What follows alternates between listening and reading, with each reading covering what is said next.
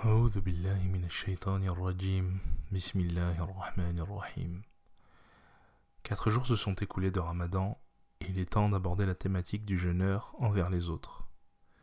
En effet, dans la logique de construction de la relation avec soi, le croyant aspire à la piété au travers du jeûne, se doit de soigner sa relation avec le reste de la création, que cela soit avec sa famille, ses voisins, ses amis, les gens de sa communauté ou les autres composantes de la société dans laquelle il vit, travaille et participe. D'après Abu Huraira, le prophète sallam, a dit Le jeûne est une protection. Ainsi, quand l'un d'entre vous jeûne, qu'il parle de manière convenable et n'agisse pas comme un ignorant. Et si quelqu'un le combat ou l'insulte, qu'il dise Je jeûne, je jeûne. Je jure par celui qui détient mon âme dans sa main, l'haleine du jeûneur est plus parfumée auprès d'Allah que l'odeur du musc. Il délaisse sa nourriture, sa boisson et ses envies pour moi. Le jeûne est à moi et c'est moi qui le récompense, et la bonne action en vaut dix. On voit donc ici toute l'importance du jeûne et son implication dans les interactions sociales. En effet, le jeûneur en quête de la piété se doit d'avoir une démarche et une approche convenable.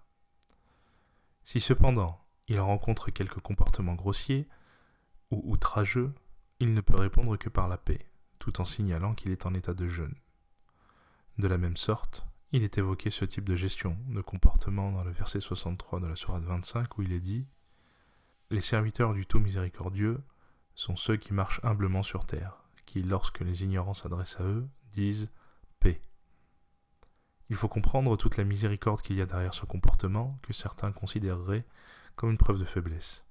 Au contraire, en préservant la bienséance, le bon comportement et la noblesse de caractère, le jeûneur ne fait que montrer une image en haute estime de ce que signifie qu'être musulman.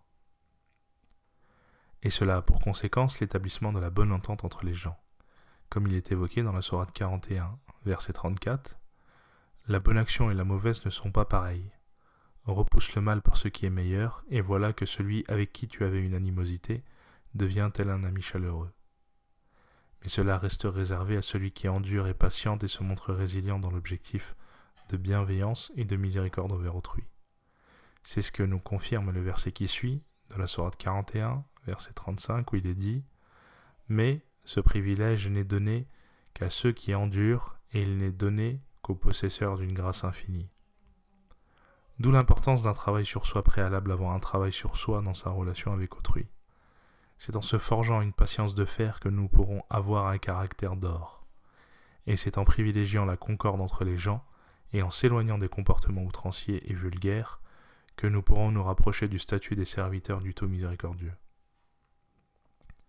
Et quel meilleur outil pour renforcer sa patience que de travailler sur soi durant le jeûne?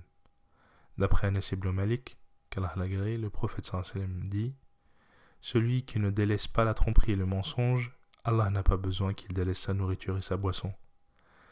À nous de faire en sorte que notre jeûne soit un jeûne bienfaiteur et miséricordieux pour ceux qui nous entourent. Wassalamu alaikum wa rahmatullahi wa barakatuh.